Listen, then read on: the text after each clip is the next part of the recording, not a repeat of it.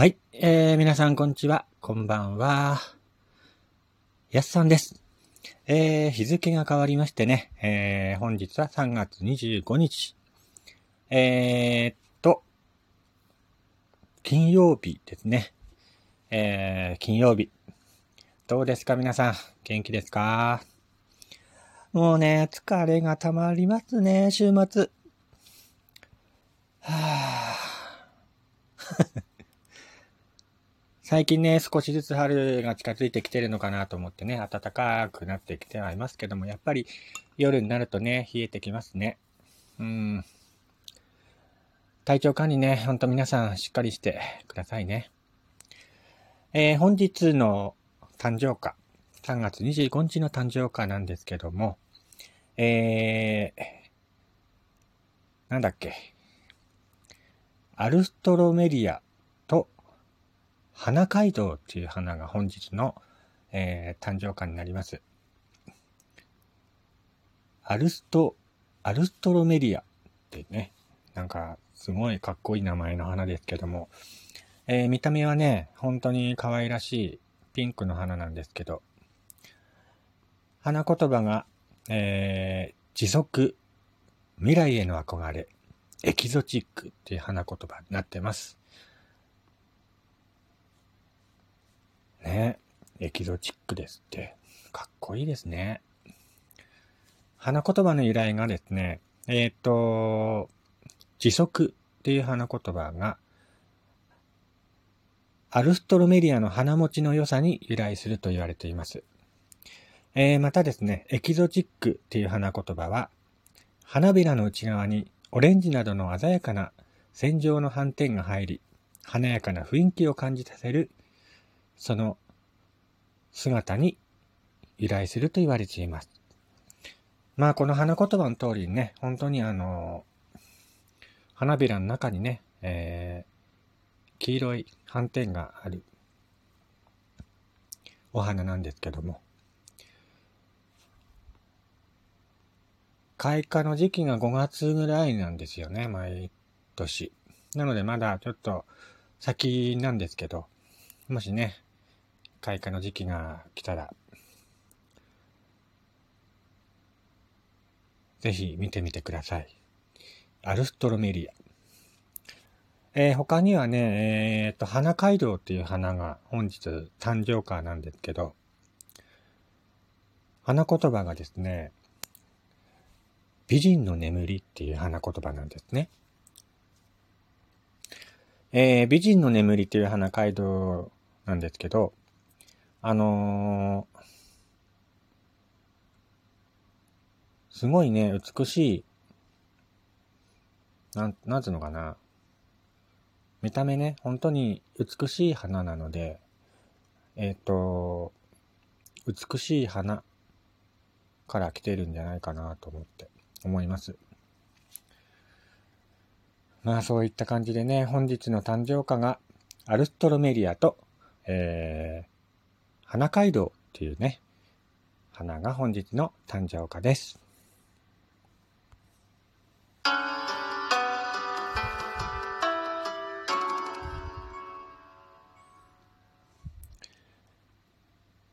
はい、えー、皆様こんにちは、こんばんは。やすさんです。えー、岩手でね、アナログイラストレーターをしております。私がゆるっと語るラジオ番組、えー、ラジオトークのアプリから聞いている方はぜひ、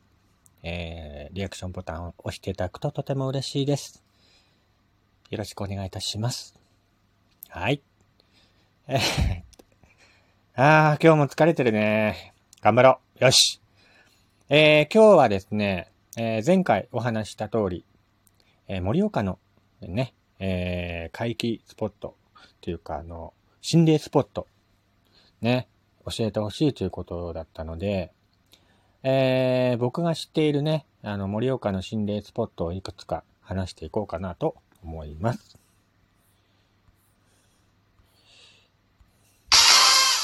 じゃじゃんじゃじゃんじゃないか。じゃじゃんって音もおかしいよね。えー、まずね、盛岡の有名な心霊スポットなんですけども、えー、盛岡中央病、中央病院跡地っていうね、えー、ことなんですけどね。えっ、と、盛岡の本町通りにあります、えー、盛岡の、えー、中央病院跡地なんですけども、えー、現在はね、病院が取り壊されていまして、今は公園として使われている場所なんですけども、まあね、病院の跡地ということもあってね、夜中になるとパジャマ姿の霊が出るとかね、えー、そういう噂が絶えない場所なんですよね。えー、なのでね、夜中の公園は本当に危険なので、まあ面白半分でね、足を運ばないようにしてください。まあ病院のね、跡地なのでね、本当に、昼間はね、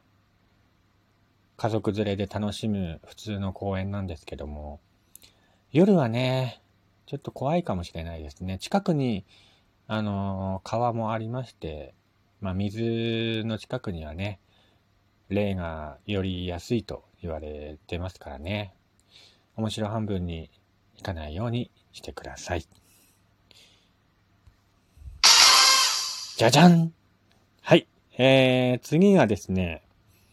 えー、盛岡の心霊スポットということで、えー、っと、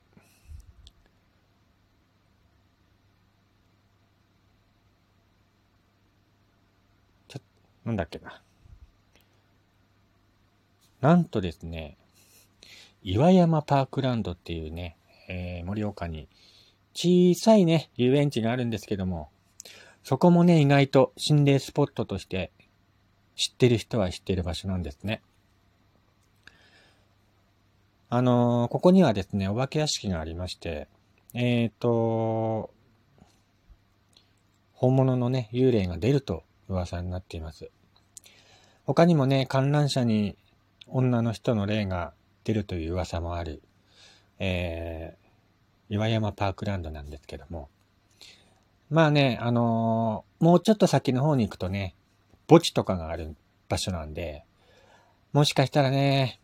幽霊とかが立ち寄りやすい通り道なのかもしれませんね。岩山パークランドもね、小さい頃はよく親に連れてってもらったんですけどね。たまに近く通るんですけどもね、なんか稼働しているところを見たことがないんで、今空いてるのかどうかわかんないんですけども、週末だけ空いてんのかな。まあそんなね、あの、華やかな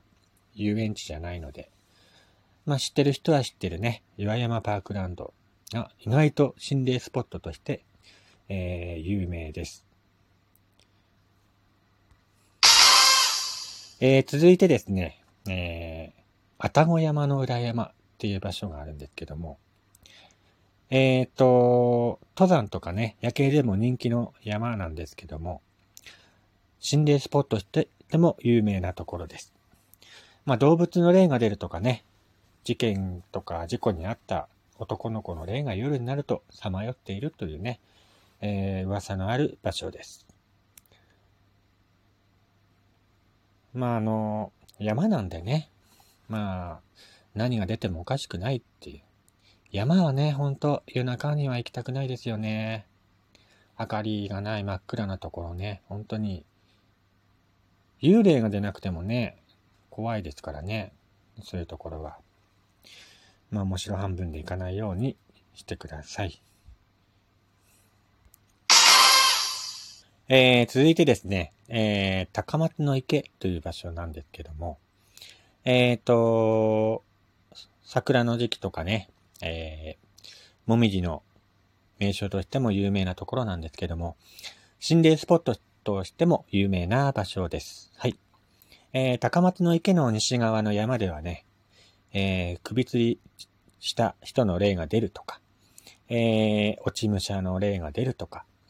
男の子の霊が出るとかね、いろんな噂が本当に絶えない場所ですね。まあ、池なんでね、まあさっきも言ったんですけども、やっぱり水辺にはね、そういう霊とかが、あのー、寄りやすいので、まあ本当は、あのー、なんつうのかな、昼間はね、あの、ボートとかあって、本当にね、景色も綺麗でね、あの、楽しめる高松の池なんですけども、夜はね、本当にそういう水が多い場所には行かない方がいいです。えー、最後に紹介したいのが、えー、盛岡のね、えー、最強危険心霊スポットということで、えー、っと、内丸にある岩手医科大学の渡り廊下ということで、あのー、まあ、大学、病院、今は病院では、ではないんですけど、病院なのかな？うん。まあ、あの、岩手のね、医科大学の渡り廊下なんですけども、まあ、建物自体がね、本当に古い建物なので、本当にね、ドアの作りも、大正、いや、明治かな？なんか明治の面影を残している建物なんですけども、えっ、ー、と、その中でもね、あのー、渡り廊下に霊が出ると噂があります。えー、この廊下はね、通りの上をまたぐように作られていまして、人通りも多いんですけども、昼間でもあまり通りたくないという場所らしいです。はい。ということで今回はね、えー、軽く、えー、最後の方はちょっと急ぎ足で、え盛岡の心霊スポットを紹介してみました。えこちらの番組はね、えいろんな内容を毎日配信しておりますので、ぜひ番組をね、えー、フォローしてチェックの方よろしくお願いいたします。それではまた皆さんお会いしましょう。やすさんでした。今日も一日頑張りましょうね。